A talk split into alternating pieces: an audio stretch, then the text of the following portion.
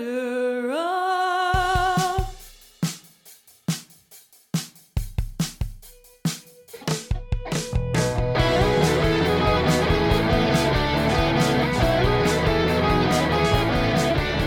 Hello, everyone. Welcome back to A Pod of Their Own. This is episode 32. I am Allison McCague, and I am joined this week once again by my lovely co hosts, both of them this time Linda Surovich. Hi, Linda. Hey, Allison. And Maggie Wiggin. Hi, Maggie. Hi, Allison. Yay, we're reunited again. And it's been a minute since we've been in your feeds. Um, but we're in the slow part of the uh, off season now, so actually not much has happened for once. We for, our our premonition about uh, off season recording has finally come true. At least when it comes to the Mets, I feel like because um, the Mets are just kind of chilling, um, rolling right along. They have hired um, their coaching staff, so it's kind of the major positions are filled now. So. Um, Chili Davis has returned as hitting coach, um, and they have hired two new coaches. They have hired Hensley Meulens as their bench coach and Jeremy Hefner as their pitching coach. Um, so, do you guys have takes on either of those two hires? I mean, it's kind of weird because it seems like they did something smart. Mm. and, like, from what I've been reading, um, these have been both really good hires. Um, I've, even when everything I read about Hefner when he was with the Twins, it looked like he was very heavily into analytics and um, he just seemed to like hit the ground running with them. So, I mean, when I heard that he was one of the finalists for the position, I was like, please, please, please, please, please. And they did something right. So I'm actually pretty pleased. And by all accounts, um, what was Hensley Meulens? Is that it? Yeah, Meulens, How do you pronounce yeah. his land? Meulens. Um, by all accounts, he's been um, really good with the Giants and probably is long overdue to have a coaching position. But so, and has the connection to Beltran too. I think they both have a connection to Beltran, if I'm not mistaken. Yeah, he was he was uh, Beltran's hitting coach. Yes. I do believe. So yeah, So giving Beltran support is actually good since we saw the opposite happen with Mickey Callaway when he first got hired. So it seems like they're trending in the right direction. Yeah. I think in terms of like in terms of kind of risk level, I do feel like this is a high risk group in general because they went for three first timers for the position, I believe. Um, and that's uh, it's an interesting call, but I would take it over what they tend to do, which are go with people who have previously failed, because because why why always with the failure? I don't um it just seems like a risk but a different kind of risk and one that has potentially a lot more upside than like another guy who has lost three jobs before, you know. Um, and I do, I, I am actually really happy also to see that Phil, uh, Phil Regan is staying on the staff um, and like not in quite as high profile a role, but I thought he really clicked with the pitching staff. I think he'll be a really good mentor for Hefner in a lot of ways. Like, I think that's a really positive dynamic, and I'm glad that they're keeping it. Why always with the failure, the New York Mets story? but yeah, no, I agree with both of you. I think that you know it's it's it's certainly risky to have um, to support Beltran, all these guys who you know are are pretty new at this. I mean, Meulens was the bench coach toward the end with his tenure with the Giants, I believe. Like he was the hitting coach Okay. most of the time. Yeah. And then I think toward the end he was the bench coach for like a year or two. Yes, maybe? I think he was. Um, so he has been a bench coach before briefly. Um, but I do like that they're surrounding Beltran with guys that I think play up his best assets. I'll say that. Um, guys like Meulens, who, you know, um, speak five languages and seem to really be like a player's coach, which I think is the way like Beltran's going to manage. Um, we know Marcus Stroman already was extremely impressed with him. Marcus Stroman tweeted that about that today, or was it yesterday? I think it was today. No, it was today. Yeah. Yeah, Stroman tweeted about how he sat down with Beltran and he was super blown away by his knowledge of the game and he can't wait to play for him. And so that's the type of stuff you want to see. So that's pretty exciting. Um, and yeah, and Jeremy Hefner, you know, not too far removed from being a player, just like Carlos Beltran. Um, and so, you know, I feel like they they're the type of coaching staff that are going to be like a player's coaching staff, so to speak. Um, so we'll see how that goes. Um, you know, I think that the trope that Beltran needed a veteran to guide him was a bit overdone, even if there was some substance to it. But like like we said in a previous pod, like what the heck did Jim Riggleman ever do to help anything? So, right. What's True. with all the failure? yeah, exactly, exactly. Um, so you know, this is a fresh change that I like to see, and hopefully, you know, it turns out on more of the and more like the forward thinking end that we like to see when we hear of more fresh hires and not and we're not talking about oh they're inexperienced by you know mid-may or whatever um but And yeah Stroman also defended Beltran against the cheating too. he did Yeah, true. so it seems like Stro was fully on board. Yeah. So can we just extend him? I know, right? Like Stroman bought in from like day one. Remember when like there were like 30 seconds there when people were like, eh, "He didn't want to be traded to the Mets. He wanted to be traded to the Yankees instead." And ever since then, he's been like fully bought in to the Mets. Um, I don't agree with his stance on the black uniforms, and I do not want to talk about the black uniforms on this No, podcast because no, no. we've already gotten too, I too think many we should talk arguments about the it. black uniforms because No. it's, that kind of, it's that kind of off season. We can talk about it, but my point about Stroman is that even though I disagree with his stance about the black uniforms, it's another example of him, you know, fully embracing the Mets. Um, yeah, which I like. like the culture of the the culture, the, the good side of the culture with the Mets. I Yes. guess I should I don't want to be like embracing all the Mets culture. That is a dangerous. fully embracing the Mets culture is bad. But, like, actually. but the he he he's The bought into the there. yeah. Like he's proud to be a Met, and you know that's not something we've had recently. Like usually it's oh god, shame, shame, shame. I can't put this uniform. Like not that a player said it, but like you know you kind of thought twice wearing your jersey out in public. yeah, So so Yeah. you know he's somebody that makes you proud to be a fan again. exactly. And Linda, I think you've talked about that in the past with this Yeah. uh, on this podcast, and it's just nice to have players who like being Mets. It's it's like as simple as that. It's fun to have players who like being Mets. Big Pete's another one. Yeah, He just Oh, seems yeah. like genuinely happy to be here, specifically here, yep. and that's um that's pretty nice. I'll take it. It's refreshing. that's something you like to see and i think that you know this coaching staff these coaching staff hires only kind of like highlight that in a way um so that's good i hope that i hope that all of this works out I desperately want them to succeed as a unit um under beltran because you know i want nothing but good things in life for carlos beltran so um, I'm hoping that it's not another instance of like, of kind of like um, what the what happened right after the Beltran hire, which is like the Mets did something smart. Oh no, he was instantly implicated in a cheating scandal right after that. I That was peak like- Mets. That was the it was. Metsiest thing I've ever witnessed in my life. So Like, now even just when they do something right, like it has to Mets always. yeah. Now I'm just waiting for the other shoe to drop on these two seemingly good Well, that was- And it was also the same week. Like they made the good Beltran hire. They got a Rookie of the Year, and they got a Cy Young. And then immediately it was like, Hmm. Nope, Mets fans, you're not allowed to be happy for more than five minutes. That's the rules. Wah wah. Um, but yeah, it is slightly confusing that they like seem to be going this direction, but then they're like, "All right, Chili Davis, you can stay." That's kind of weird.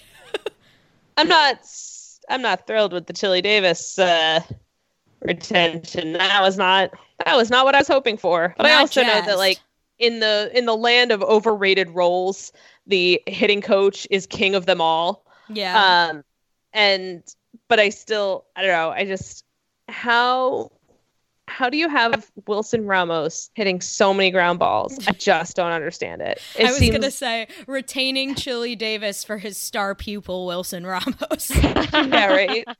Well, oh, and also the argument's like, well, look at what he did with like Pete and Jeff. No, they're just good. They're just Yeah. good at baseball, man. And I was like, oh, like look at the season Jeff McNeil had. Like, look what the season he had last season was. It was the same season. That's Yeah. what I like him. Yeah.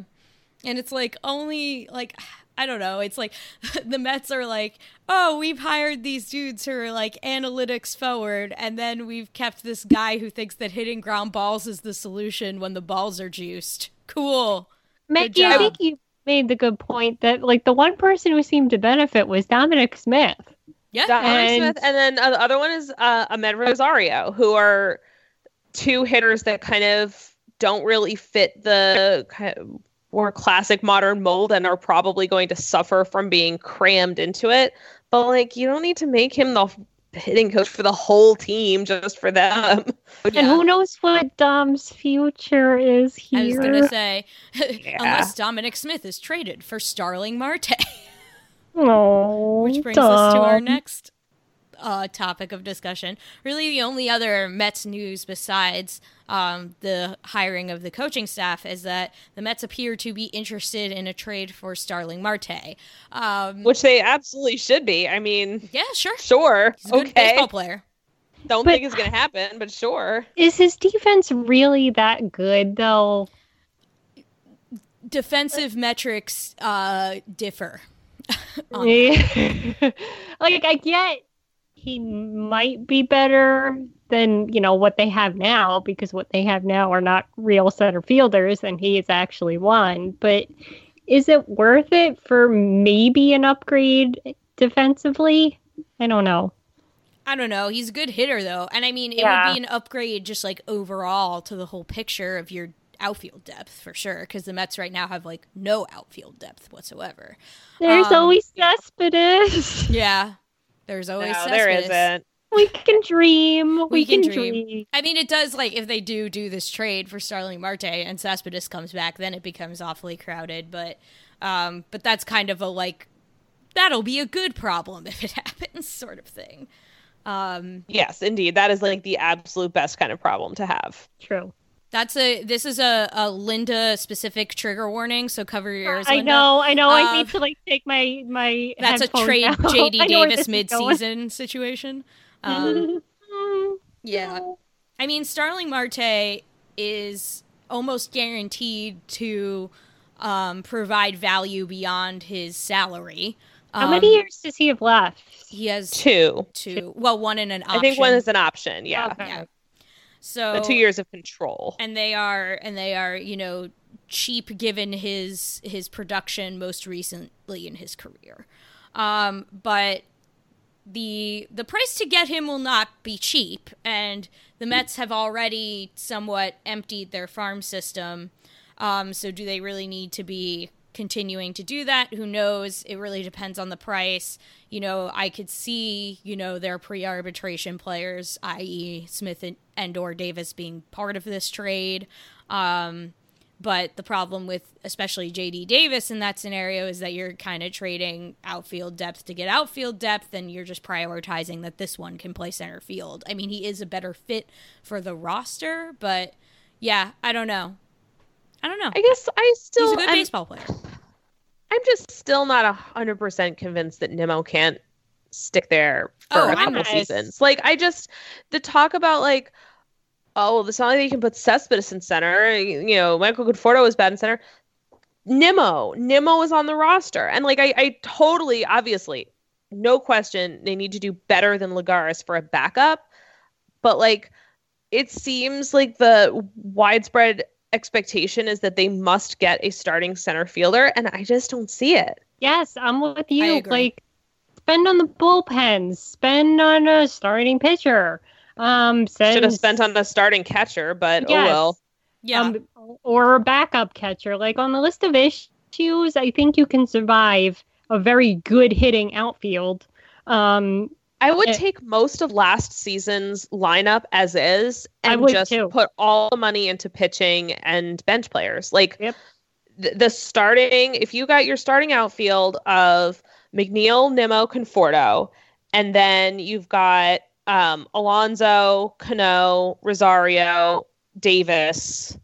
I mean, that's a perfectly that's a perfectly cromulent lineup. Like that's a I, that could be Right. a very good lineup. Um, and we saw that when they were firing on all cylinders, they could beat anybody. Yeah, and I think the problem is you get like injuries, and then you're playing like freaking Aaron Altherr out there, um, and they need to not do that. they need to like I don't know what it takes. They just need to be in a position where they're not doing that.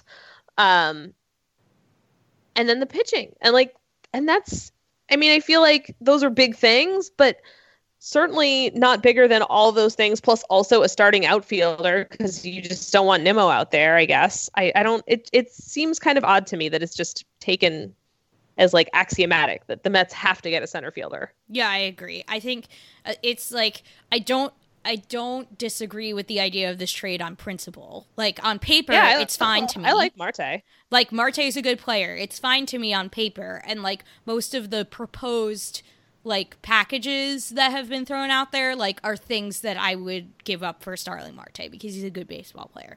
On paper, it's fine. I am worried about what it implies for the Mets, what the Mets think their priorities are. Um, I think that it indicates that they have bought into this narrative that the starting center fielder is the most important hole on the roster, and they can therefore just kind of after if they do this trade, they can kind of be like, "Oh, well, we took care of the most important thing, fans. Are you happy now?" and not do the other stuff when the pitching is the more important thing, and they should be prioritizing that. Now, if they trade for Starling Marte and fill all their pitching needs, then great. That's awesome. I just worry Yes. that that's not going to happen. And yeah I don't I it, it doesn't seem like a like Marte doesn't feel like a depth building move because I feel like you're gonna have to move someone out that would have been there anyway and that to me is not optimal And again, this is a cover your ears, Linda. I'm afraid it's Oh. Brandon Nimmo that will get benched instead of JD Davis. And I don't, I, I would rather, and it's not that I don't want JD Davis to get at bats. I think JD Davis should get 300, 400 at bats, but you can get him that without everyday left fielder JD Davis. You can get him that in, you know, combination left field, third base starts, uh, you know, twice two to three times a week while also getting him plentiful pinch hitting appearances in key spots, which is, I think, the best role for him. Um, I, I fear his exposure every day, left fielder JD Davis, and I think that Starling Marte um, in the in center field with Brandon Nimmo and Michael Conforto at the corners is the better alignment, and also Starling Marte has hit righties better in his career, so it's actually kind of a weird like pairing. So that makes me think that it's Nimmo that gets benched, which I don't like. no. no do not want to bench Nimmo No, he proved when he came back when oh shock of all shock when he's healthy, he was back to being Nimmo. Uh, like the on base percentage shot way up. Um, you know he was still getting his he, the power came back. Um, so you know he kind of needed a neck to be able to bat in the beginning of the year. no Like- You, when you don't have a neck, it's not. kind it's of not important situation. to yeah to be able to you know turn and swing and hit the ball um so i don't know i just don't trust i mean this is also the mets pattern they never know what they have until it's too late we saw it with murphy when they got rid of him or let him go um th- we saw it with mcneil how they took them forever to call him up uh, so you know until they prove otherwise they might not know what they have in Nimmo. Yeah, I, I think the Mets still don't think Brandon Nimmo is good, which is an unfortunate thing. I mean, they won't play him in center field, which is like again, I know he's not a great center fielder, but also like Starling Marte is not a like gold glove center fielder either. I mean, he actually might have a couple. Um, I can't remember if he has any, but like now though. he's he's basically a scratch center fielder and was actually like pretty below average this year, though it's I mean one year of of fielding stats is kind of wonky, but like it's I don't know. It it just seems to me that he's not that like Nimmo is not that much of a downgrade defensively from any of the options that are easily available to them. So I don't know why. Again, it just comes back to like what what do they have against Nimmo? Who's, I don't know. Whose wife did he like take out one night? I don't know. I don't know. It's yeah, it's confusing. It's confusing, but or what their plan is. Like, why are you focusing on this? Can you maybe resign Wheeler? That'd be like, great. That, yeah, right. that would be Ideally, yes. what I would be focusing. Even bringing back d'Arnaud would have been fine. No boy, he's hmm. gonna he's gonna beat the crap out of the Mets now. Everyone yep, knows revenge it. tour. Yep. But whatever. What's Mesereau to? It's fine. Um, in the meantime, um, we will um, cover all things Mets in future episodes of the pod.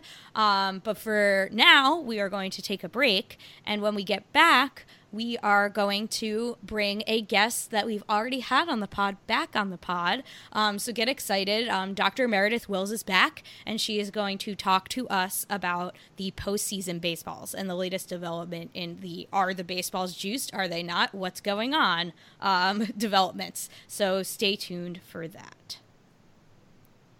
Welcome back, everyone. Um, we have a very special guest this week. Um, she's been on the pod before. Welcome her back. Uh, Dr. Meredith Wills, astrophysicist, baseball, uh, c- baseball contents extraordinaire, um, knitting expert, hall, baseball Hall of Famer, you name it, she's it. Uh, she's back on the podcast um, to talk about the postseason baseballs this time. So, hi, Meredith. How are you?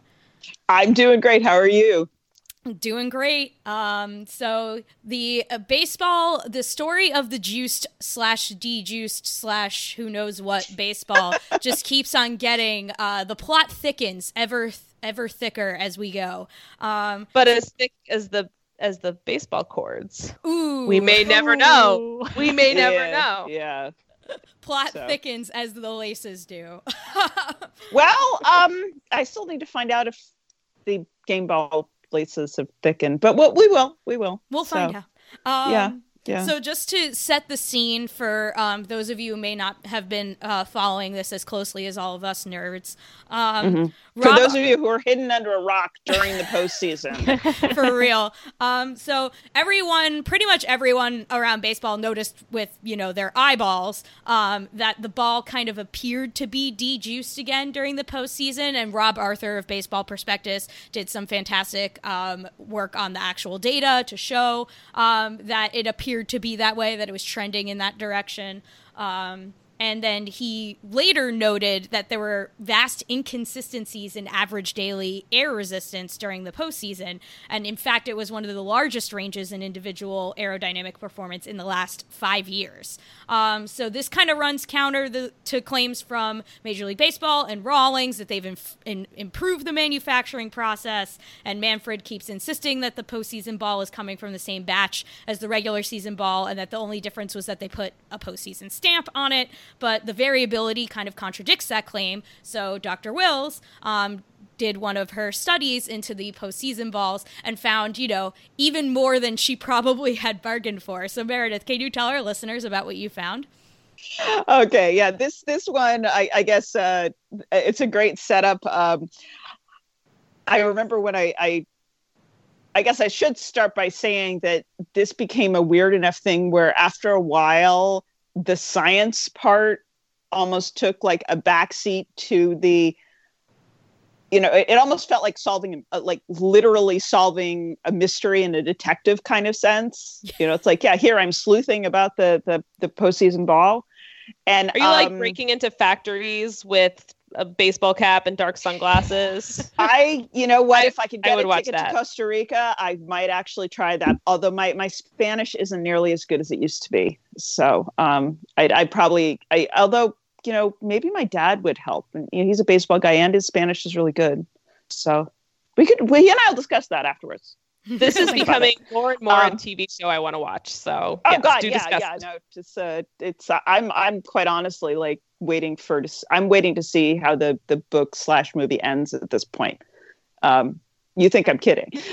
so, but yeah, so so what happened was, uh, you know, we had this insane, uh, insanely aerodynamic ball and broke all of these home run records, and then the ball starting in the postseason, at first it looked like it kind of fell off a cliff, and then it it was kind of hard to tell game to game. You know, it's and some of it I think does come down to people seeing almost what they want to see, uh, because there were. I remember having conversations with people where they'd be like, "Yeah, that would have been a, a home run in the the regular season and you know if you actually looked at the numbers like well actually no usually a ball that went out at that launch angle and at that exit velocity 75% of the time was just to fly out. So it's like, yeah, you know, it, it looks cool, but actually, no, excuse me, the other way around. That would have been a fly out home run. You see where I'm going? Yes. Yes. yeah. The, the point being that that like people were seeing almost what they wanted to see to a certain extent. So it really took Rob Arthur doing that work. And uh, his first work was, which I think is why everybody was so convinced at pure de- dejuicing was he was doing these week by week averages and um, MLB came out with a you know their their lovely statement saying uh, the uh, all of the balls for the postseason are taken from regular season lots, and that it's just the postseason stamp. One thing, by the way, that's sort of an interesting caveat is if you go back and you uh, listen to, I think it was an interview he did in 2017 uh, when the Astros, um, well, we can talk about the other Astro stuff later. But anyway, you know, remember the Astros won the World Series in Oh yeah, those guys. Those guys, yeah, and and um, there was a discussion at the time where they thought that the postseason ball might have been juiced, and once again, Manfred said. It, all, it's it's interesting. It's an almost verbatim. You know, yeah, we took the postseason balls from regular season lots. It's like, okay, we've heard this before. Didn't realize that. So I guess that must just kind of be a standard. This is how we approach this question. But um, so as you say, Rob then went back and and looked. Um, ignore the crashing in the background. My cats have just knocked over something big. I will check after Oh, we finish no. talking. It's all right. I knew they were going to do this. The perils of Um, owning cats. Yes, yes. Particularly when they discover a few days earlier they can jump five feet vertically. Always good. anyway, The best. it wasn't as bad as it could have been. But uh, yeah, so I guess long story short, we find that the you know they found the ball was or Rob I should say found the ball was all over the place as far as as drag, and so obviously got to look at more baseballs because you know what else do I do with my life except knit and uh, do cool analytic stuff and look at baseballs. Oh my Uh, god! and have trying to convince us you're not a superhero. It's not working. I'm a superhero too, but that's a whole other story. You, you again, you think I'm kidding? I'm not. Uh, goes back to the astro stuff, but astrophysics, not the Astros. Sorry, to, to, to specify. Sorry, I've never worked with the Houston Astros. This is a very Um, Meredith problem. I will just say, It, it is it mixing is, up the yeah. astrophysics and the Astros is like not something everyone has to deal with. Yeah, Fixing yeah, you know, astrophysics physics might be easier than fixing the Astros right now. Boy, howdy. I, I'm, I'm, yeah. That that that one's somebody else's problem. Yeah, for real. yeah but so i you know decided okay great you know i'm going to see what's changed about the ball because clearly something had changed um, it was pretty pretty clear from the data that the issue was the drag i mean even um, uh, the cardinals and i love that it, it says a lot that the front office for the cardinals let mike Shildt come out and and say you know our analytics group found this about the the drag being higher. And it was like what four and a half feet on average? The ball was traveling Yeah, I think uh, that's four and a the half feet less. But That's a that's lot. that's it, well yeah it is a lot. And in fact it's if you compare it to the kind of uh, numbers that even for the home run committee report in 2017 what they were seeing as like the change that led to you know that that 2017 home run surge back when we that was a really big deal. Um the uh, like at the very high end, what they were seeing were increases of five feet, and that was like their their extreme. So if the average that the Cardinals were seeing was four and a half feet, that that said a lot, uh, as far as I can tell. You know, for for the difference between the the postseason ball and the regular season. Yeah. That's, So and and again, the very fact that their front office said, "Yeah, here, sure, bring this up in a press conference." That's not usually crossover you run into a lot. yeah, because so- teams want to protect the their data that only they have. Exactly, and and it was uh, you know the them drawing attention to it. I think this was understandably this was important to the front office. This was important to the teams. This was important to the players because uh, I think what I've been calling it to a certain extent is this was the unpredictable. Yeah. Mm. Sorry, I, I, I do the pun thing occasionally. It happens.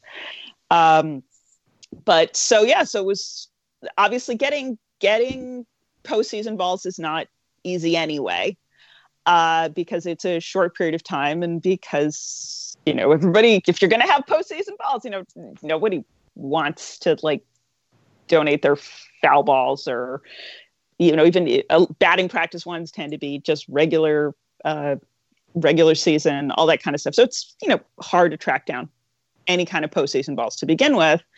But you know, I have ways and same kind of ways that I got uh, unused game balls, literally from during the regular season, where you know it's the way that you do this stuff. I mean, journalists, same kind of thing. You have sources, and so I went to the people who I knew would be able to help, and um, ran into a lot of roadblocks that after a while seemed kind of preternaturally uh, unreasonable Yeah. uh, such that I literally had, in some cases, you know, people where I, I, you know they sent me pictures of, oh yeah, here are these these unused game balls from from the postseason that I have that I can can get to, and then I would hear back later and say, um, well, actually, I can't because if I do, I'm afraid it's going to affect my employment status Ooh. And it was like you know and and it sounds like hyperbole except that by the end of the process uh that kind i mean i, I guess i can't go into a ton of detail but but yeah that that did basically happen so um it's they were they were completely justified in their paranoia i guess is my point uh, so i don't fault any anybody for for not doing this but it did mean that getting you know the the balls from people who had access to stuff that was going on the field just really was no longer an option. Um, and I did, you know, contact Major League Baseball directly about, you know, doing the study. Uh, and the when I originally talked to them, I just didn't hear back. Uh, I did talk to them later uh, after I'd gone through everything, but you know, I guess that we'll we'll leave that to the appropriate point in the story. So what ended up happening oh well, i mean like i said it's it's it's it's it's not just the the standard you know scientific investigation. It Yeah, turned yeah. out to be very strange. Uh, so what i did was you know i said okay bite the bullet and i went and i bought balls directly from rawlings. And i went to an awful lot of trouble to make sure that these were exactly the same balls that were being used on the field during the games. And it was everything from you know they've got their website that's got stuff you know that that along things that would basically say yeah this is the official um, this is the official postseason game ball. This is the ball that's being used in all of the postseason games. Same thing for the world series. The usage specifications on their websites said major league comma game as opposed to a bunch of other kinds that said major league comma memorabilia. Mm, so like this is a game ball. Um i you know double checked actually calling you know there, there's there's a little customer service phone number. And so i wanted to make sure that this was all what they said it was. And so i called customer service and you know talked to the guy and he went to his supervisor who then made a phone call to come back and say yeah you know these really are the balls that are being used during the games on the field. Uh, so and then they show up and every single thing says official game ball uh, and the they have authentication stickers on them Uh, they even you know, they came in like little boxes. Basically, it was like uh, it, it was almost like they were designed for resale. And in fact, if you see picture, if if you've been in the major league parks at all, and certainly I even got someone to like look into this stuff at one of the postseason games at Nats Park. I mean, one of the World Series games, I guess. Um, you know, these were literally being sold in the team stores, and they had authentication stickers on them. You know, and again, the same packaging of the you know uh, this says official game ball, and there was sort of nothing there that said, okay, you know, clearly these are balls that are being used on the field. There was really no other way to to interpret that, and so I should say they're not. You know, what I paid for them was probably half of the price of what they were being paid for in the um, in the parks, and that was not cheap. So, yeah. you know, that's another good reason to think, okay, these probably are balls that are going on the field. uh, but I then went through and actually found a bunch of stuff that was um, that seemed to be consistent with what Rob's data were showing. In that of the 36 balls that I had, um, two thirds of them were clearly not manufactured for the 2019 season. Um, and this is where I could go back and I had, you know, we're talking about the thicker laces thing, for instance. Uh, the laces were thicker from like the second half of 2015 through the end of 2018. Uh, you know, and then for this season, they got thin again. Uh, you know, so hence fewer pitcher blisters. Uh, but the the balls that I looked at for again for two thirds of I had 36 baseballs, and so 24 of them. One had thicker laces. They were consistent with um, you know sort of that call it the the home run surge one ball, basically the 2017 home run surge ball. Um, and then of the other ones I had, even though they were clearly 2019 baseballs, you know, like they fit all of those criteria. Uh, what was interesting there was that uh, they they still seven of the 12 i got wouldn't have actually met quality control standards for game balls uh, in oh, the, that's not um, a good um, sign. Well, it's it's it's a weird thing because it has to do with the way that Rawlings, um, and I, I, should say, in terms of me determining that these are the quality control standards, this is based on all of the research that I've done. It's not like I've been to Rawlings and they've confirmed this particular thing. They mm. confirmed a lot, but not this this one in particular, um, which is that after the baseballs are made, uh, they go through and they put the stamp on, and occasionally they stamp the wrong side of the baseball. The ball gets stamped upside down. And it turns out that it's like really easy to spot because if the ball is stamped upside down, the stitches go in the wrong direction. Oh yes, the uh, Right. The V is the V is literally in it's you know I have uh, counterclockwise versus clockwise, uh, and I, there's if you look at the athletic article that I have this great picture showing the comparison, and the ball itself could be game quality, like it could be as good as the ones going on the field, but just for whatever reason, quality control if the laces are you know if they if they see the V in the wrong direction they automatically throw it out and say this is something that'll be sold to the public, not something that'll be used in a game. So, seven of the 12 from this one batch that was clearly uh, 2019 were didn't meet game quality control. And then of the other two thirds I had, none of them were made in 2019. so it's like, okay, of 36 balls, I have five here that I am confident would have been regular season 2019 game balls, which didn't really seem like the case. So I'm thinking, okay, maybe what we're dealing with is that the, the reason the drag was down in the postseason, or excuse me, drag was up in the postseason, was because they were using baseballs from previous seasons. I mean, that's that would make a lot of sense, right? You know, because that's the, the whole point is that the ball's not carrying as far, and we've just gotten out of a season where the ball carried further than it ever has in history. Um, it's a good way to do it. But on top of it, it also looked like, okay, maybe the quality control standards had been relaxed for whatever reason. Um, you know, and again, not that they wouldn't have been game quality, but just they decided, okay, the stamping thing isn't a big deal anymore.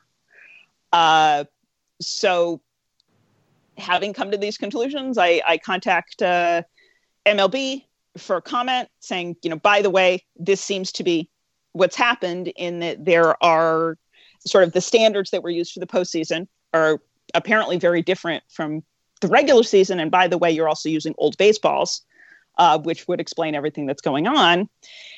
And rather than doing the standard, you know, you guys know how it is. You you you email whoever for comment for an article, right?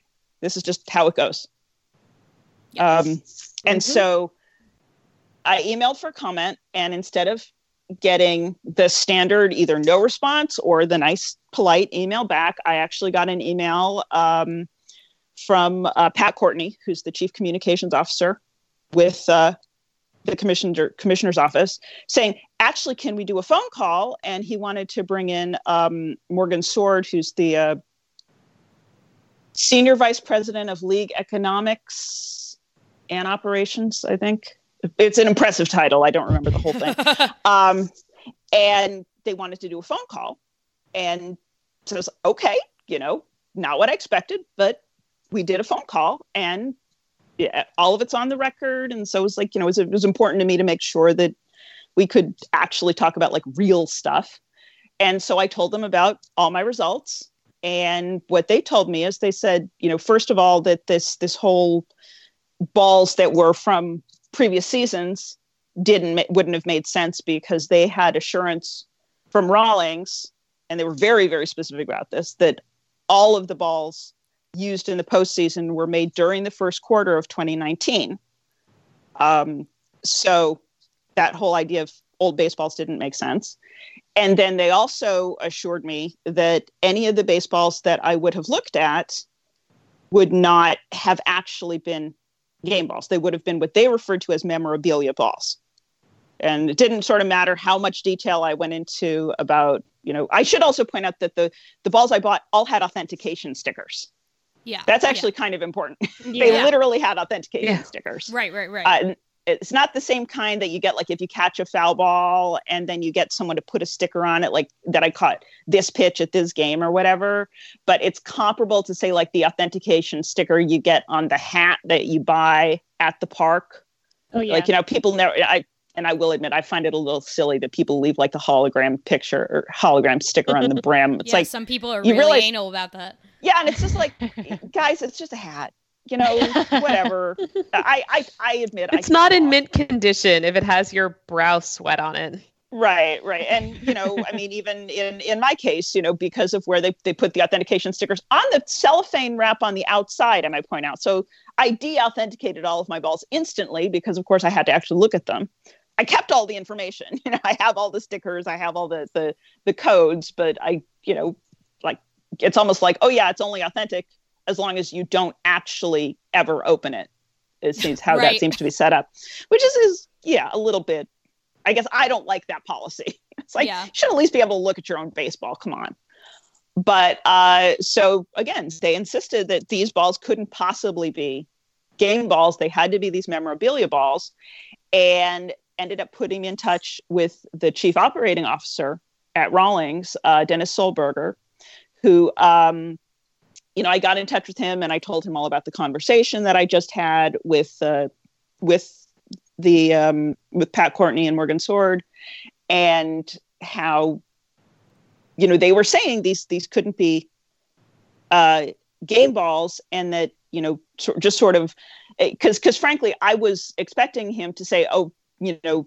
No, actually, they've got this backwards because, particularly because everything I found fits so well with Rob Arthur's data you know, it's like it makes a lot more sense actually if you guys were taking baseballs from previous seasons and just using them as postseason game balls. Right. Because right. that's just like you know that's a much better explanation for the data than the oh yeah there's a one in 10,000 chance that this could be happening type thing um, which i'm sure got only worse as the postseason went on i haven't checked the final the final odds with rob but i got a, a very you know, thorough email back from Solberger, and he um, it, it basically said two things. One, he said that that um, that yes, they absolutely will take balls from previous seasons, and put whatever stamp on them uh, that they keep. They keep uh, what they call blanks uh, in case they, I guess, in case they run out.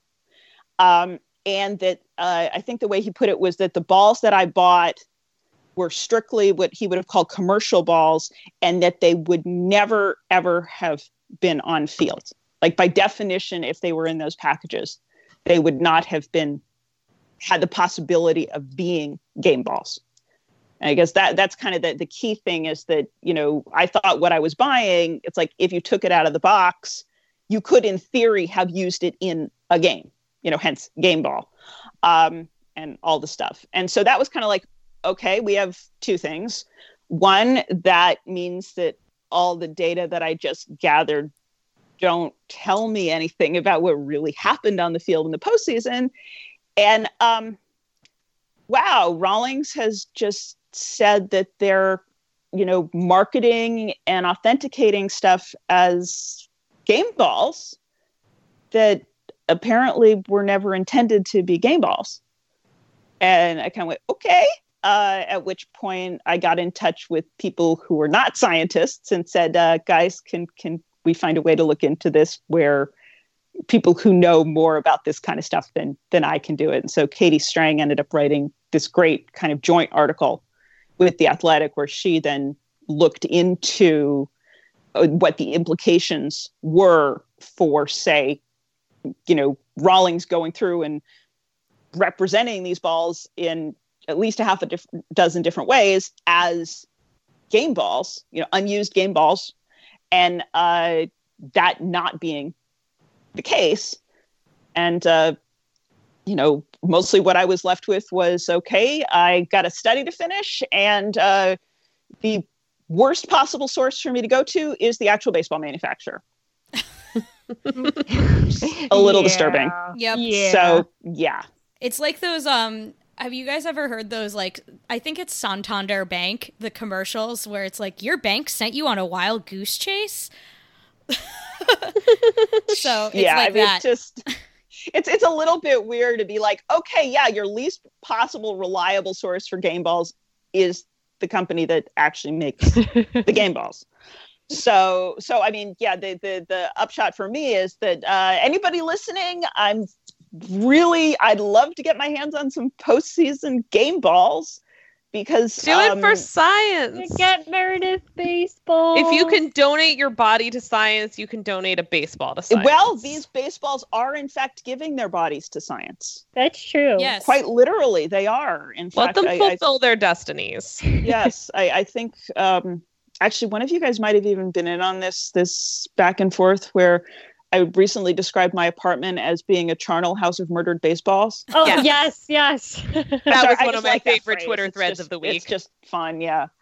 But um, but yeah. Although what I will say is that part of the reason it's important, I think, for me to keep doing this is because while the Rawlings COO told me, okay, you know, yeah, 2018 balls showing up is entirely reasonable, which I can't imagine people would necessarily who are actually buying the balls would be happy with because like they're charging like they were charging on the concourse at Nats Park like you know 40 to 50 bucks for one of these.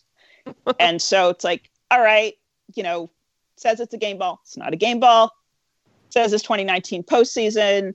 Whether or not a 2018 ball would be part of the 2019 postseason, you know, that also kind of like essentially how authentic is this really, despite the authentication? And so from that point of view, I can see, okay, this is probably an issue. However, um, Katie Strang, she talked to the chief marketing officer, uh, Mike Thompson. It sounds right. yeah, I- yeah, that's yeah. Um, and what he said was that the um, uh, Solberger talked specifically to the memorabilia balls or, or these these commercial balls, whereas uh, what Thompson said was that they did the same, you know, having balls from previous seasons, specifically in the context of saving them for balls to be used on the field. So he, in his statement to to Katie, said that they basically do the same thing for game balls. So the idea, in fact, that 2018 balls I mean, the the I guess the, the hypothesis is still entirely reasonable because Yeah. Rawlings said, "Oh yeah, by the way, of course we would use balls from previous seasons. That's just part of our standard practice." So Yeah. that's partly why I really want to get the game balls is because they could still be 2018. It's just I need them to be game balls instead of commercial balls. And this all know, goes to show back. that. This all goes back to the simple fact that there are only two scenarios here when it comes to Major League Baseball that they are either lying or they have no idea what their manufacturer is doing. And either one of those things is bad. Yeah, yeah. Um, it's it's. Let's a not little- overlook the possibility let's, that it's both. Okay, let, let- there, there is a third possibility. Um, it, it- I mean, you've got MLB potentially lying or not, you know, or, or not knowing about the manufacturer. You you could also have Rawlings lying to MLB. Yeah, that's also Yeah. You know that that's that's not unreasonable. But Um, still it's make- it's still make- disheartening, but it's not unreasonable. someone's being shady. still- Yeah, but then Yes. it still makes baseball look bad since they own Rawlings or are part owners in Rawlings. You would think Yeah. they would know what they're doing. Well, well, not only that, but um, you know, they they uh what I will say, and again, I'm it was more just my own interactions, but uh, you know, uh Courtney and Sword were were very, very uh, you know, very adamant about the idea that these had to be memorabilia balls. Uh, and so there was, you know, that was a huge focus of the conversation and um, then when they talked to to Katie, uh, the statement that they gave her was that they're only involved in production related to the balls that are used on the field, um, Right. which is you know I I can understand that, and that might explain because I believe they're a minority owner. So, but they also wanted to be heavily involved in the process. And so that's a good way for somebody who's, say, only a minority owner to say, okay, well, we're only dealing with a minority of production. Although, quite honestly, all what you have to realize is all the baseballs are made exactly in the same way. It's not like anybody starts out making a baseball and says, yeah, you know, this is going to turn out to be a commercial ball. They're all intending to make them as game balls. It's just if they're not quite up to snuff, they're not game balls. Like it's just that the standards are very high, and so not all of them become game balls. Uh, but you know, the manufacturing process is the same, which everybody will insist on over and over. And I agree, the manufacturing process is the same. It's not that's not the issue. It's you know, and they all do meet specifications. I promise. You know, I, well, actually, that's not true. More than you think don't, but that's really only happened in the last couple years. Uh, but you know, Hmm. it is what it is. A lot Uh, of things are happening in the last couple of years in baseball land. Yeah. you you could say that but yes so so the um there's also you know stuff that came out in the uh in the statement to to katie strang saying that that you know when she approached uh the commissioner's office statement what they said was yeah we're only involved on the the manufacturing side as far as for oversight in terms of the on-field stuff um which again presents a problem when they told me that you know, they had been assured by Rawlings that all these were made in the first quarter of 2019. And yet Rawlings comes out and says, oh, yeah, no, we're perfectly happy to do on field balls from previous seasons. And it, the implication being that, you know, if, if I end up getting balls from the postseason and finding out that they weren't made in the first quarter of 2019, I'm not really sure where that puts Rawlings and MLB. you know? so it's Very just it, it, it's awkward. It's, Yeah. it's it's probably a good way to put it. Yeah. And I really really don't want to be in like part of me would want to be a fly on the wall for those uh those telecons and part of me really really doesn't.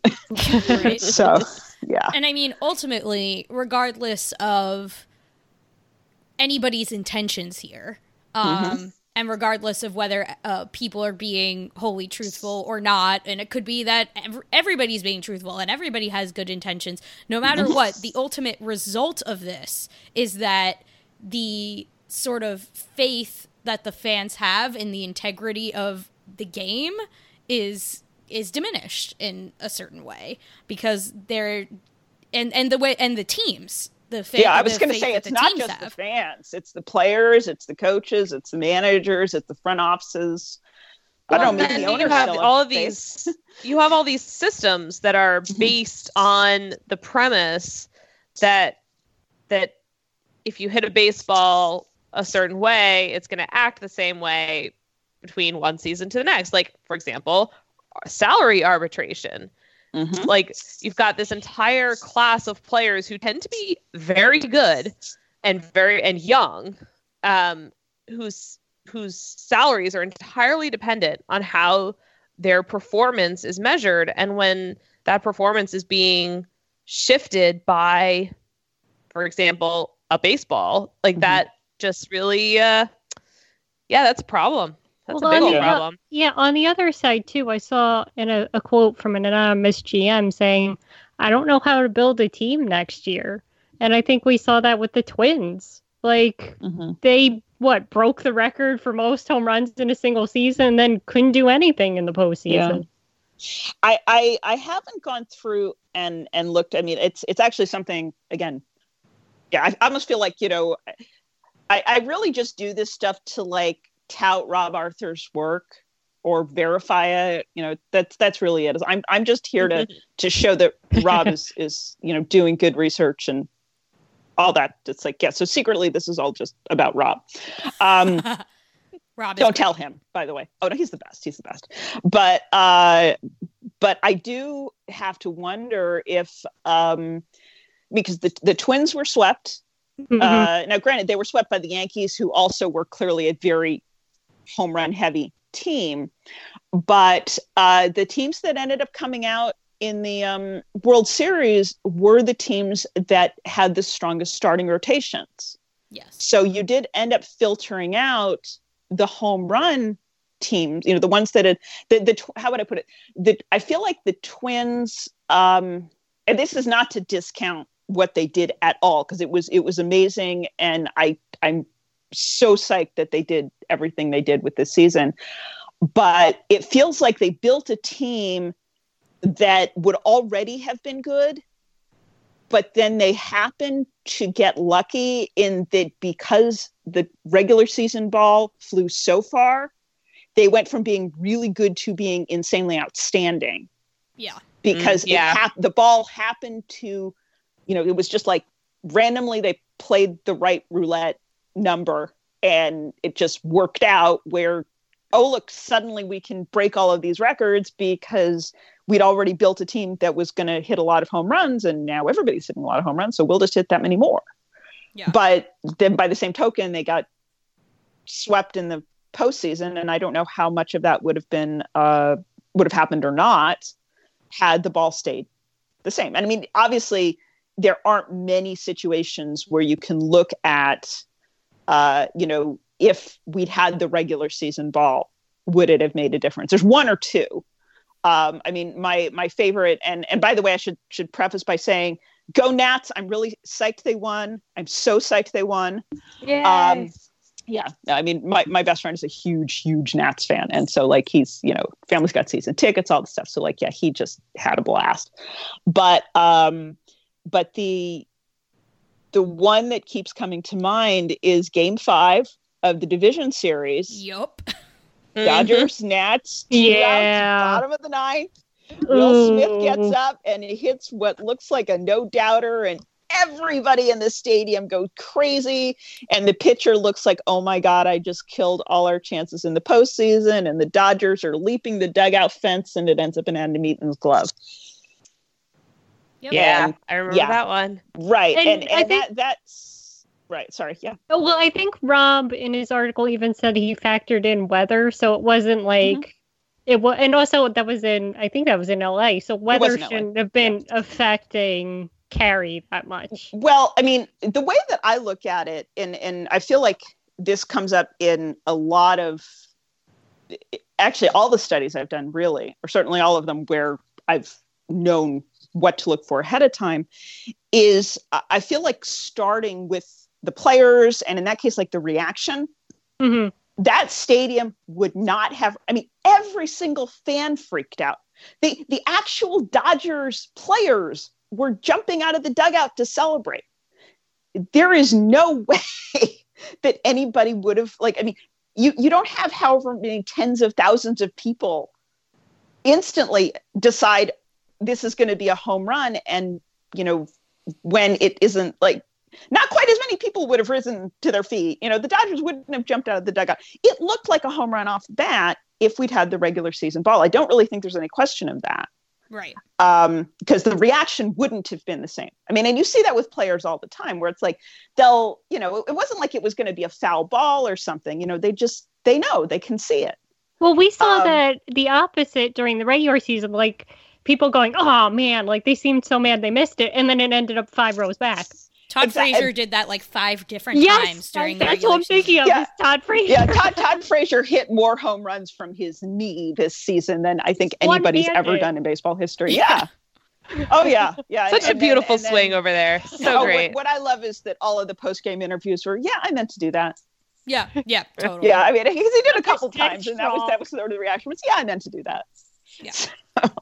Yeah. But yeah, I mean, like it's it's making the point being it's making the difference in postseason games and postseason series. It's making the Mhm. difference between a World Series champion and not, and that's Right. a big deal regardless of what team you root for. And Mhm. it's hard to have faith in the game when this like I I think about all the time how like Deflategate was such a huge Yes! scandal I was just Mhm. gonna it bring was that up. How such a huge scandal and i feel like Mhm. the reaction to this obviously it's different because deflategate was like a player and a team kind of doing it versus this is like we still don't really know the like again the intent but like deflategate was huge and i feel like the the reaction to this has not been proportionate to the problem and also, um, I don't know, if, mm, Dr. Wills, you could probably correct me if I'm wrong, but um, it seems there's no standard like there is with a football. Like their specifications are so like the weight and everything. So how come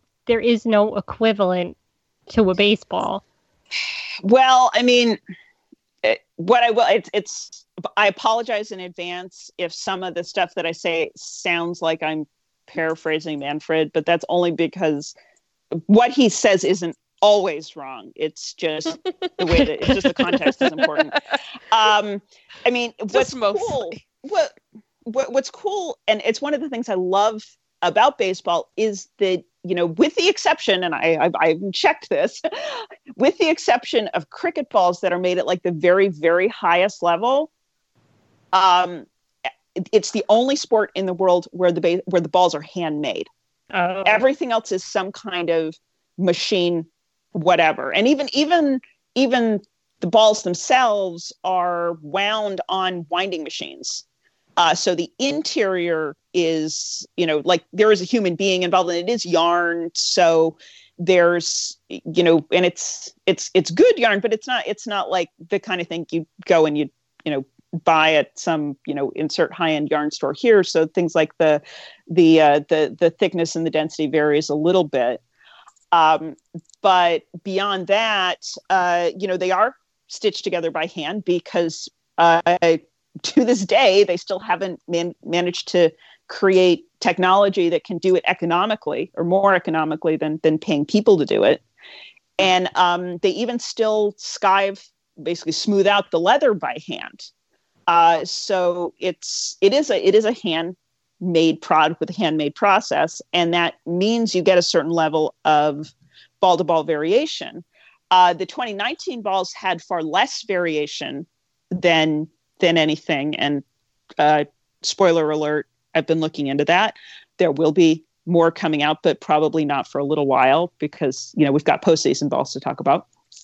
But um, beyond that, yeah, they do tend to just stick to these these broader specifications, and and Rawlings' internal specs are actually much more rigid. And once you've deconstructed enough balls, you can kind of tell what they are. You know, it's like this particular uh, layer gets uh, wound until it hits a certain weight. Then they do the next layer of yarn. It gets wound until it hits a certain weight. Then they do the next layer, um, and so you can you can kind of reverse engineer their specs uh, once you've you know sort of done this enough. But even within that, uh, the kind of changes that we've seen have been you know they do what they call process improvements all the time. This is something that that you know certainly during the regular season it kind of got glossed over in the because they'd say yeah within specifications or they'd say um uh what was it no no meaningful changes to manufacturing Mhm. and meaningful was i feel like there was the big word because Doing a lot of um, work in that sentence.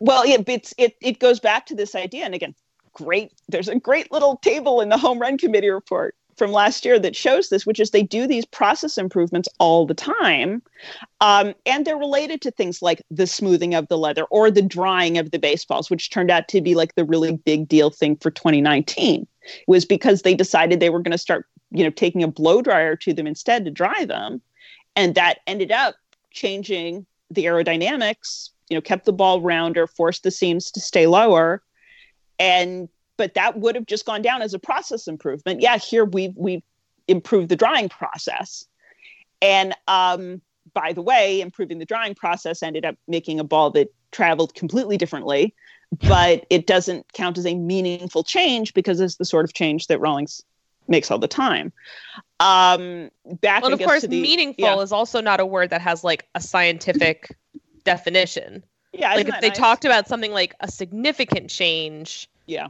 then like they're hinting at something that is actually defined. But if they just call it meaningful, then meaningful can be whatever they want it to mean, which is yeah nothing.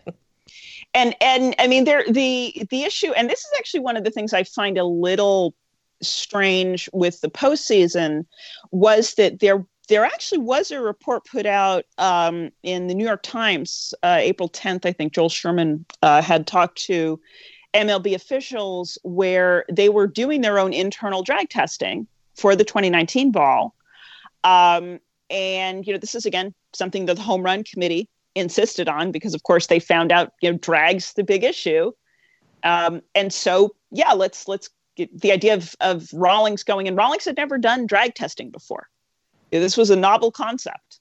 Um, again i'm not going to get started as to why they never did it. Clearly the home run committee was shocked too but they did internal drag testing um, at least you know before April 10th. We'll we'll we'll hope they did it earlier than opening day, considering that all of the baseballs for batch one were made before opening day. Um, it seemed kind of weird to if you were to say to do drag testing after you've already made you know hundreds of thousands of baseballs, but you know whatever.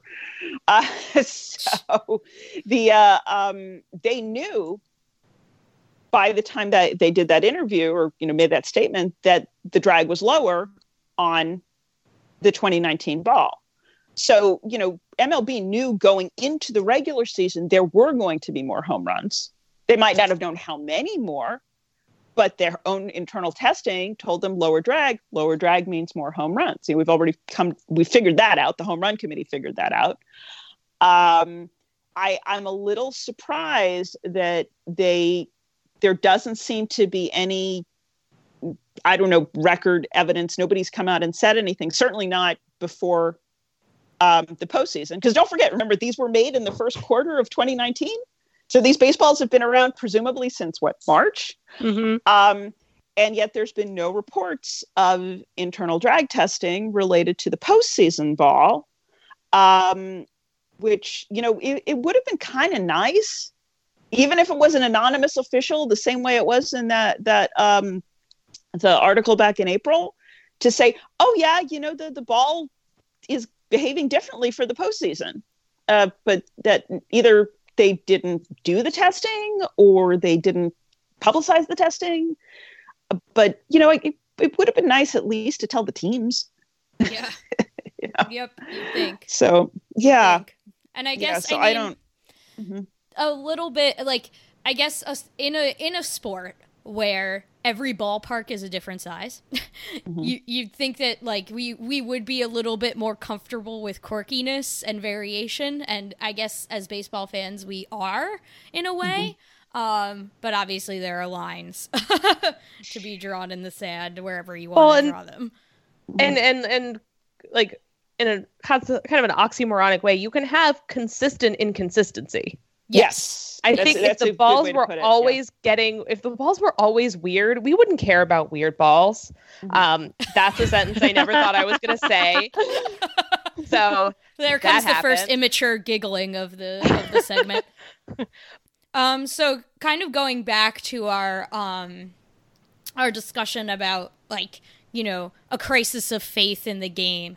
Um, so Meredith, I'm kind of mm-hmm. curious to hear your take on like between the the baseballs and the cheating scandal and the minor leagues and everything that's been going on in the game from like a fan base perspective that's kind of you know um, dampening the faith and the integrity of the game um, do you think that this is kind of an all-time you, you low? left out Taubman Taubman oh. and everything else yeah. How could we forget about Taubman? Like we were kind of saying, well, we chatting before the show, it's like anything, any of these things would be a horrible, horrible scandal on its own. And now we have them all together. Like, do you think it's like an all time low for like baseball, like as far as like fan faith in the sport? Or like, how does this compare to like the steroid era, for example, or like other eras of baseball where there's been like something that has compromised the integrity of the sport? Like, what do you think?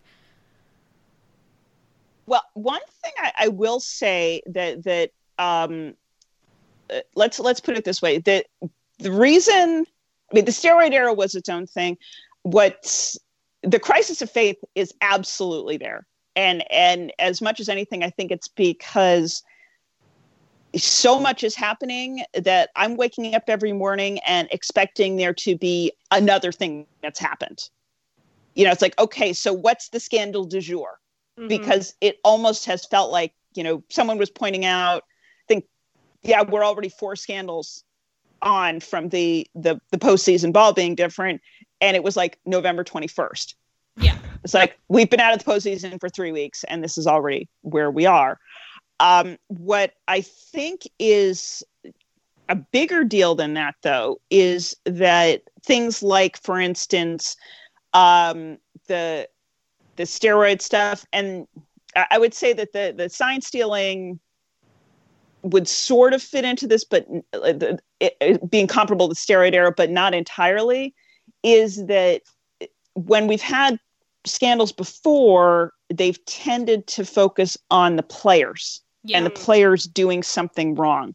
Um, in this case, you know, you go to you go to Taubman, you go to again the sign stealing, which you know obviously players and coaches and stuff were involved, but there's enough tech in there where it becomes hard to, you know, the idea that only players and coaches were involved becomes a little difficult to justify. And they've already um, they've already seen the emails from the from the right exactly so you know we yeah. know the idea that, that that scouts that that scouts were being you know so so front office involvement was was clearly an issue there and then you know when you you kind of keep going up the ranks to uh to my the whole minor league baseball thing and that's mlb and then mm-hmm. there's the ball, which again is Rawlings and MLB. Um, it gets very hard to make the players the focus of the scandals. I mean, right. you know, they're they're just not. It's it's it's the front offices. It's uh, you know, it's the owners. It's the um, it's it's MLB itself. I mean, one of the things. Um, and, and by the way, Allison, you're if you haven't read Allison's article, um, it it's his baseball prospectus, right? Yeah. Rocks amazing, having to do with the minor league contraction stuff, and in particular the effect on communities. Um, and I will I will freely say this is a big deal for me because I did all my graduate work in Montana, and the last thing I want to see is any cutback for the Pioneer League. So you know, let's hear Thank it for minor you. league baseball. Uh, yeah, but yeah. the um, but yeah, the one of the the things that I'm surprised hasn't gotten more press is that you know very early um, I guess I shouldn't say early on, but you know, when the owners' meetings were starting, say, uh, one of the things that happened was that uh, what did they have 104 105 congress people? Yeah. which is a quarter of congress. We're, we're, this is all the house. Uh, 435 reps for people who aren't necessarily uh, you know don't have don't have their numbers up for the house of representatives um, came out and wrote a letter to, you know, an open letter to MLB saying, you know, by the way, uh, we, you know, if you actually go into our communities and and uh, you know take away our minor league teams, that this is not something we want, and that the government has been supportive in the past, and you know, we might want to have to think about that a little. Uh, it was that kind of language. I'm paraphrasing, but that was that was pretty much the way it was put. Yeah. So and, like, you know, have when candidates you for get president a quarter of. Congress, right, right. I mean, you know, it's and um, oh, okay. I, I got to read. This is just the most ridiculous. Uh, if if if you if you put up with this most ridiculous tweet that that um that Ted Cruz put out Oh, of all no. people. Um, oh no, it's that's why This it's is so a weird that it- game of it's- Mad Libs. no, no, I, I just you love it. Um, so the uh, this gets because yeah, Bernie Sanders came out and and you know had the same uh, uh, same kind of thing that that uh, this all of these Congress people said. You know that this is this is really bad, and there's a lot of reasons it's really bad, and and I don't even understand. Certainly financially, I can't really justify it because it's not like it's going to save them a ton of money. Nope. So I again doesn't doesn't make any sense to me but it, it, and this is It's, it's, like one mid-market free agents worth of money per team. something like that yeah yeah um, that's a good i like that comparison that's a good comparison um, as opposed to just i think somebody put out like less than one fifth of one percent what their net profits are in a given year or something which is Helps just like context. okay yeah i mean it's it's uh yeah so basically it's it's they're they're saving the change that you might find in the couch Yep. um Oh, Jeez. but but yeah so so ted cruz's uh response and this this is i, I guess it's a response to to first to ben shapiro who has to come in and Oh, attack Oh my god. Oh, Uh, it gets, it's yes you go from ben shapiro to ted cruz. So you know and by the way i don't mean to be this is this is not about the politics so much as the reaction. Um, because ted cruz says you know uh, referring to, to ben shapiro says ben that's not nearly socialist enough. By government mandate all pitchers now must now pitch the average speed. We'll just redistribute miles per hour from fast pitchers to the slower pitchers and no batter will be allowed to hit more than the league average. And i'm just like It's So great when you don't understand baseball or socialism. yeah it's, it's just i mean i'm sorry I, I it's not entirely on topic but i just thought like you know my god especially when you consider that here's a guy who you know if anything shouldn't he like actually want this to go through because it's all capitalism or something? So i don't really get it. Yeah. you know it's like pick your sides. Anyway but but the idea being that this feels like it's spread a lot um e- every team you know um, people i know that manfred has said it's just going to be the astros but this was 2017 there there's been a lot of changes uh, with front offices since then. There's ab you know, or not even that but with players things like every no team stays intact anymore at any level. Yeah. so players like for instance that's that part of the reason this started is because mike Fiers came out and said you know, who's with the a's now Mhm. came out and said yeah we did this with the astros in 2017 and he you know sort of was like the first one to go on the record by name and say this and there's been a lot of changes since then of people who were with the astros and aren't anymore at any number of levels Beltran Um, being and one so- of them. sorry what Beltran, Beltran. being one of them.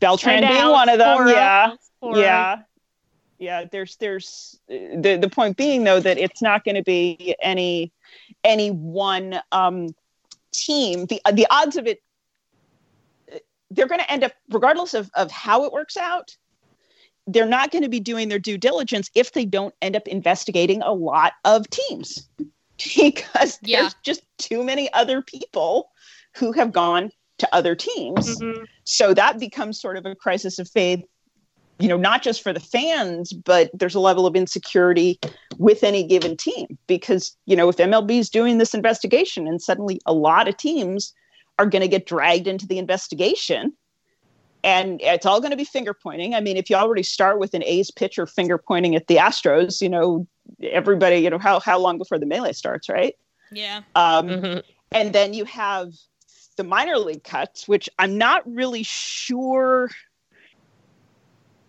Again, I don't entirely understand the the motivation behind it because it doesn't feel like it would cost them that much to to not continue the system. I mean, you know, I've, I've heard minor arguments from from from people that it's more, you know, but but again, not nothing that that sort of seems to pan out as far as the kind of benefits that MLB and the owners normally go for. Yeah. Um, and instead, they're just ending up with people in Congress threatening their their you know potential uh, economic status within the uh, you know just within the country. you know, I mean, I've I've you know I think Bernie Sanders specifically said antitrust exemption, Yep. but you know Yeah. con- the Congress people were were a little more subtle than that. Yeah. But so it's like the fact that that all of this has has started all at once and Well, my I, I'm, try, I'm fear- trying to wait. I'm trying to figure out how things could be being played more badly than they are. You know, it's like you know, here's a shovel, keep digging, is kind of what it feels like. yeah, like dig Dig up, up, stupid. stupid. Well, Yeah. my fear is, you know, they're like we were saying, you know, a lot of fans are losing faith, and um, you know, like we said, it's it's like this rolling ocean of scandals, like wave after wave, and there's a lot of animosity between the players and the owners right now. So it seems it's not a given, but there Which is the commissioner didn't help with, by the way. Yes, he came yeah, out. yeah. I mean, like he, he came out with a very, very firm statement saying, um, basically, no, I think he said no economic concessions. Yes, it's exactly what he said. Um, but it was just like, really, do you, do you really want to pick this battle right this minute now. too? You know, don't don't you have enough on your plate? So, So. it seems like we might have a strike or a lockout I or think there's Might? a strike. Might Yes. Yeah, well, I'm holding out I was going to say that's really optimistic of you. I, I'm I, I'd Well, say it's more an over under on when it starts. But Yeah. then where does baseball go from that? Because if people already are losing faith in the sport, like, will that just be the capper? Oh Um, God, this is I- killing I me. some- I was going to say no. I've had some interesting discussions with people about this, and uh, ultimately, it kind of comes down to first of all, you know, in something like that, there's always a bad guy, as it Yeah. were, and when there's, you know, I okay, I hate to say it, I actually remember the 94, 95 strike. I have a number of friends who don't, but I I remember when it happened. I remember. And um, yeah, I know. The the point is that like I have colleagues who just they were far too young to have any memory of this. So it's like it's all right. Baby. But um they're actually very well qualified baseball people. They Of just course. happen to be, you know, You- young enough to not remember the strike. But um in that case, you know, it was and I believe when it's happened before, the players are the bad guys. And it's, it's easy to do that because, of course, the players are depriving us of baseball. Um, like I was just saying, though, it's a little harder to come up with the players as the source of all the problems, or you know, almost any of the problems, actually.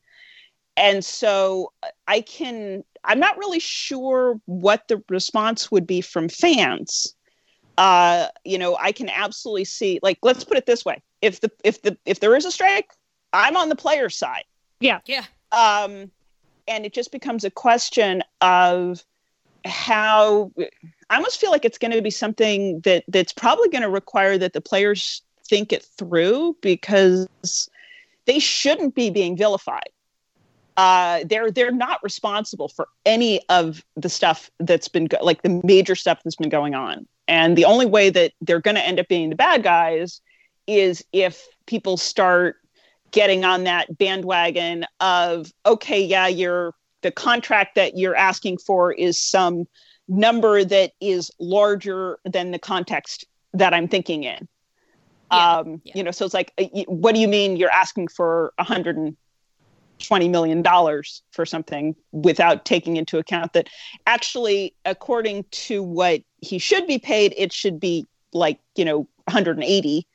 Uh, and by the way, these owners are worth you know billions and billions of dollars, so that's not really a big deal. Particularly, I mean, if they if they're bringing in you know 10 to 11 billion dollars a year in, Right. in net profits that's that's a you know they, they can afford the extra 50 million um so like the numbers i think can be a problem if the context isn't there Yeah. um and that that they just you know have to make people aware of the fact that they're you know it's not just about the contracts it's about the fact that for instance nobody knows what the 2020 ball is going to be like um, mm-hmm. I, I, guess i also have to wonder um, even the, at this point even the front offices aren't happy about stuff uh, i have no idea where front offices come down in strikes yeah. uh, I, yeah, I, mean that's I just know. i have I, I literally don't um, yeah. but but they're you know i guess i'm trying to figure out who who would be happy with what's going on right now? Anybody? Ownership? Mm, ownership? Maybe. Um, you know, although even at that point, I mean, at, at is there a tipping point where you know if you get if your fans are so disillusioned that you're they're going to just drop your sport entirely if you decide you're going to cut off such a large percentage of the fan base you know, and, and I, you know, Allison, I think you pointed this out in in your article is that like most of the areas, say in the Pioneer League, are you know they're already blacked out for a whole bunch of yep. like for at least one major league team anyway. So it's not like they can even watch the major league team that's like you know 500 miles away. Teams in Montana, um, the towns in Montana that have these teams that are being contracted are blacked out of the Seattle Mariners 800 miles away.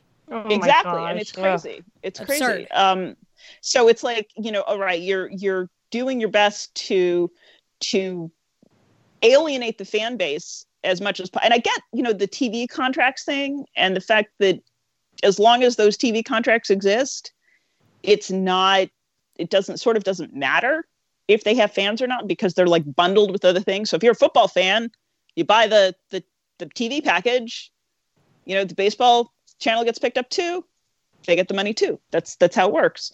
But even those TV contracts won't last forever. And if you've already alienated all your fans and the TV contracts go away, then what happens? Yeah. Or or or let's say that that uh, okay, long long shot. Um, so that or the the the little holographic stickers on the hats, for instance, merchandise. So let's say that that the fact that you know all those those baseballs that were being sold by Rawlings with the authentication stickers saying that they're game balls.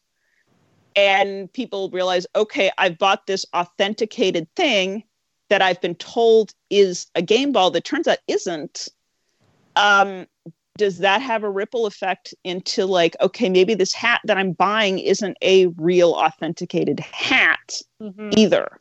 yeah you know like like I, I feel like there's a lot of potential repercussions that i'm not really sure even my point being i don't even think i think even the owners need to rethink some of this yeah yeah and when it comes yeah. like and going back to like the players like who ends up coming down as the bad guy in the end mm-hmm. and and the players being seen as the bad guy i think that like at least and it's it's easy to be in our like bubbles and our silos like as like mm-hmm. baseball nerds and people who write about baseball and talk about baseball all the time I but I do think that there is a groundswell of like support for the players this time around, but on the other side of the same coin, like a lot of these actions being taken by front offices and by baseball itself, like the contracting of minor league teams, reducing access to, you know, players who people might connect with as people because they they aren't the millionaires, right? Those players are minor league players that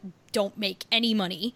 Um, so those are players that you can like relate to more on a human level and aren't putting on this high pedestal of oh you're a millionaire I can't relate to. And front mm-hmm. offices constantly championing championing efficiency, efficiency, efficiency over human elements of the game.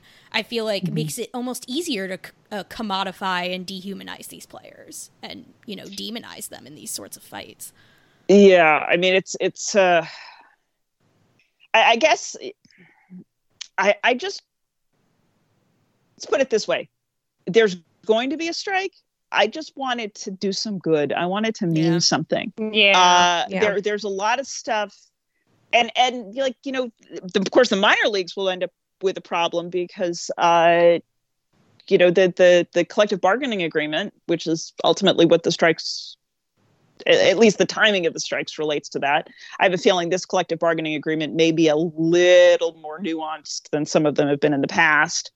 uh, at the very least, I, I sincerely hope that they they look into getting involved in um, oversight for the baseball.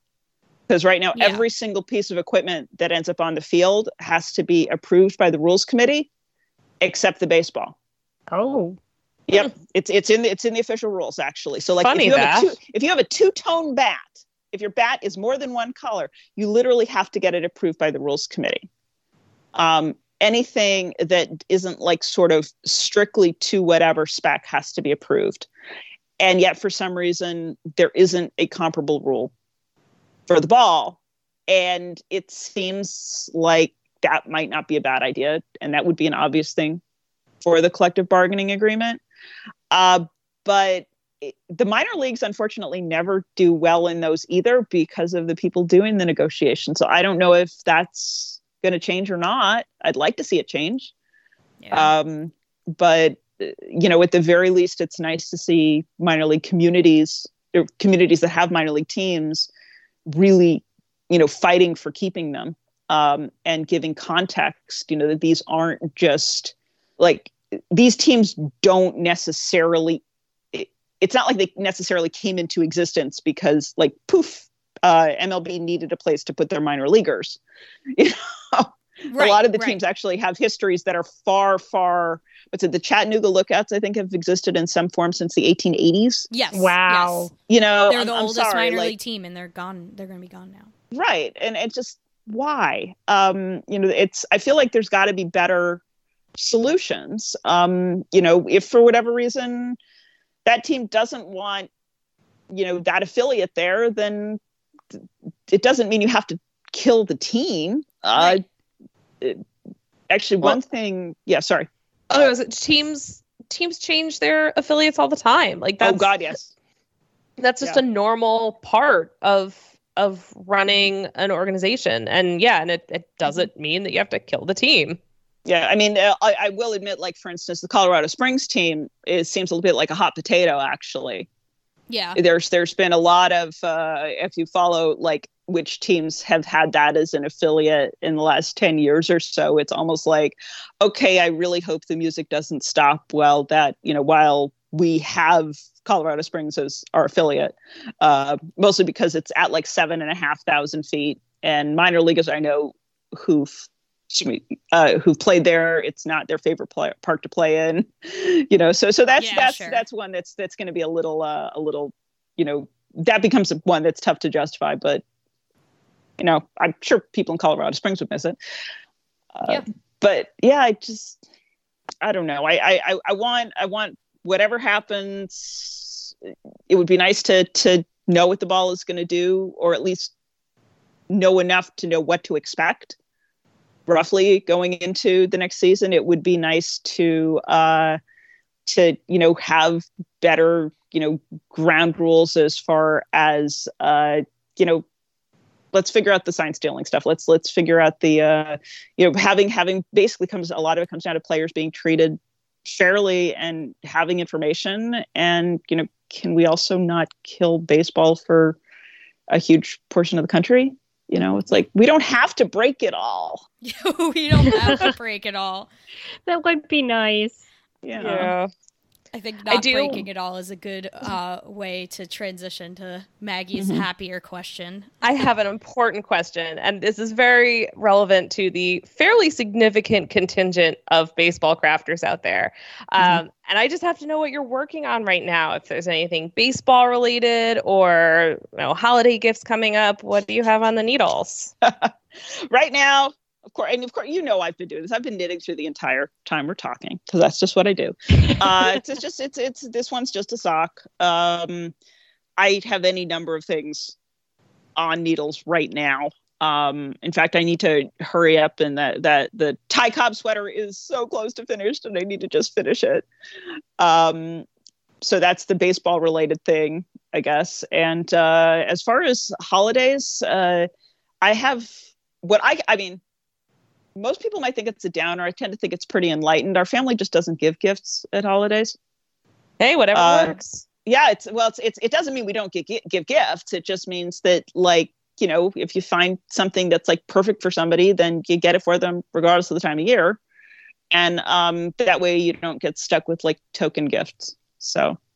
Um, I, I I've been known to give gifts around holidays, but it doesn't necessarily mean because it's the holiday. So um, that means you know if if people choose not to send me Christmas gifts, I I I won't necessarily be offended because I won't send them anything. So, but you know if they want to, they can. fair. Hey. Yeah.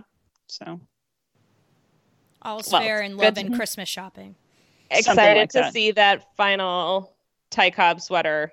Oh, it's it's is, so uh, close. It's I'm I'm I'm literally like it, it the, the, getting the placket. So it's basically what technical terms. I the placket is basically done. I'm just in the process of stitching, like whip stitching it on. Uh, I need to finish the buttonholes, and then I need to uh, to actually do the logo. And I think that's it. Oh, and sew the buttons on, obviously. Yeah. Um, I I just finished a it. sweater. I just finished a sweater for my husband that was sitting untouched for six months because I really hated the way I did a tubular bind off on a two by one ribbing, and I just needed to redo it. That's all I needed to do, and so it sat there for six months. But I just have- finished it like yesterday. He wore it today. I, I okay. This this you'll appreciate. I finished a sweater uh, earlier this year, a couple months ago. When did I start it? 2011, 2012. That's amazing. Moths I- have prevented me from being able to do not- that. I I actually have. I mean, if if you'd ask me projects that are on needles or or you know works in progress that are on hold, um, I literally do go back and finish projects that are old enough where I'm kind of embarrassed to admit how old they are. um, but but yeah, so I mean, yeah, that one it was you know seven or eight years in the making, but it, it's Well, it's a gorgeous sweater. I mean, I'm really glad I finished it. it's really nice. Fantastic. Yeah. Um, so we are going to take one more break, and when we get back, we are going to do, uh, like we do every week, walk off wins, where each of us talks about what is making us happy this week, baseball related or otherwise. So stay tuned for that. And we are back. Um, so like we always do, we're gonna do walk off wins. Um, so Maggie, what is your walk off win for this week? Um, well, this is Thanksgiving week, uh, and Thanksgiving is my favorite holiday. Um, and but specifically, what made me really happy this week was my son's school, and you know he's in kindergarten, so it's our first year with this school. It turns out one of their like regular things that they do every year is they get all the classes together, and it's like a little potluck that parents and lots of different classes will will contribute to, and it was just like they did a little a little like song and dance of Thanksgiving songs. There are apparently many Thanksgiving songs. I didn't know. They're not good. But the kids are adorable. and that's all that matters. And it's only kindergarten, so I didn't have to sit through other people's kids, which is great. Um, That's the best part, right? it was really great. Uh, but it was just it for like a way to kick off my favorite holiday. It was just it was so sweet and earnest and the, the teachers were so into it and everybody really just came together and like um also I just had a massive massive quantity of food and I think there is still a brownie in my coat pocket that I just remembered and I should get to that before the cat does. But yeah, Heck so yeah. so that's that's my walk off win was was Mm-hmm. Tommy's kindergarten Thanksgiving party. beautiful. Linda, what is your walk off win for this week? Mine is kind of similar that it's Thanksgiving related, but um we have a therapy dog come into work for our Read to Rover program and he is going to be in the dog show on Thanksgiving. Heck Um, yes. Oh my gosh, the Westminster Dog Show. Uh, it's not the one he's he's going to be in Westminster, but this is the one in Philadelphia, I think it is. Oh yeah, yeah, yeah, yeah. oh, so this is like a real, A real- serious dog show? Yeah, yeah. He, I, no Wow. spoilers, I won't say, but look for Drew, Drew. and he's he's a Belgian Tervuren. He's big, he's fluffy, he's so soft. He's got little pointy ears. I um, I think- him. Yeah, I think he's either in the sporting group or the working group. I can't remember which one is which. But yeah, so I was talking to Patty, his owner, and she's like, "Yeah, this is like my pet," and she was like, "And everybody else there is getting paid like serious money to show their dogs." And um, I asked her if she saw Tara Lipinski and Johnny Weir. She said they were there, but she did not see them, which was very heartbreaking to me because I really want to know what they're like in person. Um, but yeah, so look for our our wonderful Drew. He also goes to since he is a therapy dog. He also goes to a local children's hospital and the kids there have kind of seen him growing up because she's been bringing him since he was a puppy at eight weeks old. So, so he might be featured because of his work that he does. We're not sure. The producers could cut it, but yeah. So we're very happy that we have a a star as our Read to Rover dog. That's so cute. That's awesome. Yeah, we love Drew. I will be watch. I hope that I can finagle watching the dog show instead of football, but I think I might be outvoted in that regard. You Um, should come to my house. for. We only watch we only watch the dog show at my house. that- yeah, that Parade and dog show and Miracle on 34th Street. Bam bam bam. Beautiful. Um, so my walk off win for this week is not Thanksgiving related, um, but we are hosting Thanksgiving at my house for the first time this year. So we'll see how that goes. I'm going to be doing some of the cooking. So eek, we'll see. um, uh, so that's that's happy. But my walk off The turkey's thawed. Yep, yep. It's Okay, it's ready to go. Um, and so um, my walk off win is that last weekend um, I went back to Baltimore for my friend's birthday, and it was the first time I had been back in Baltimore since August. Um, and I moved. Uh, for those of you who don't remember or know, I moved. I lived in Baltimore for six years for grad school, and then I moved back to New Jersey for this year to do my fellowship. Um, and so I've been missing Baltimore a heck of a lot. I had really come to call it home during my six years there. And so going months and months at a time without being there was sad, especially without seeing my dog.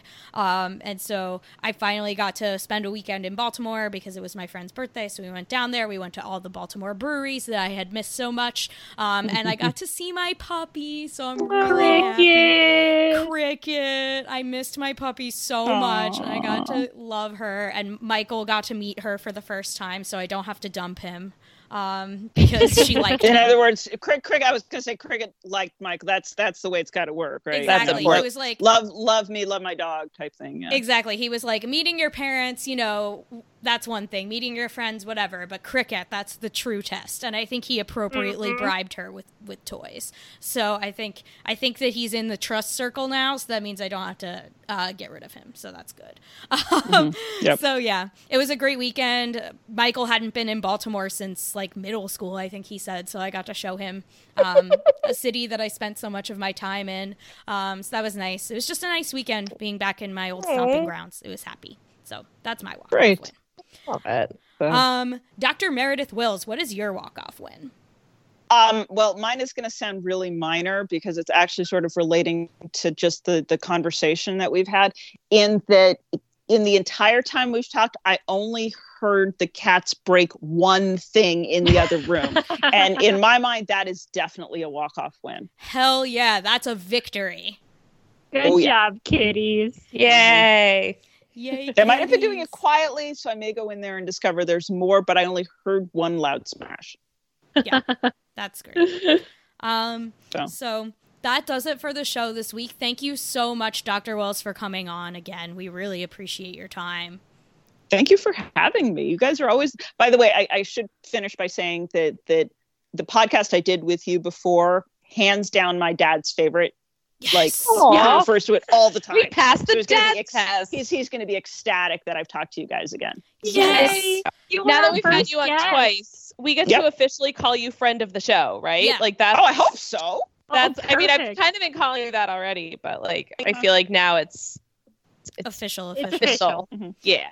Um, So, for those of you who haven't read it yet, you should absolutely read um, Dr. Wills's article on the Athletic, along with um, along with Katie Strang's uh, accompanying article on this whole process that we uh, just spent the last hour or so talking about. Um, get more details on that. Read those articles in the Athletic. Um, in the meantime, Meredith, where can people find you on the interwebs? Um, well, basically, Twitter is is the the place to look, and I have a a painful handle, which is uh, short for baseball astrophysics, uh, BBL underscore, and then astrophysics without the I, because that was just the character limit back when I made the handle. um, I, I know someone's going to want to say something about my Etsy shop, and it does exist, but I'm not going to go into too much detail because since I've been doing all the baseball research. I can't do anything with the covers until we know what's going on with the baseball.